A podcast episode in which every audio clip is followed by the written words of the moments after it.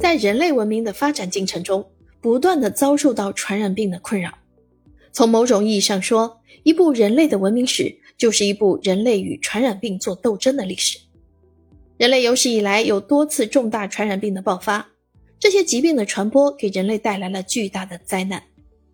今天我给您推荐的这本书，针对人类有史以来的五种传染病，以天花、流感、艾滋病、埃博拉、新冠肺炎为主线创作的科学科普类绘本，针对五种传染病的发现、发展、传播途径、感染后的症状、如何治疗以及个人防护为主要内容，以提高儿童医学科学素养，树立正确的科学防护思维，加强个人防护意识，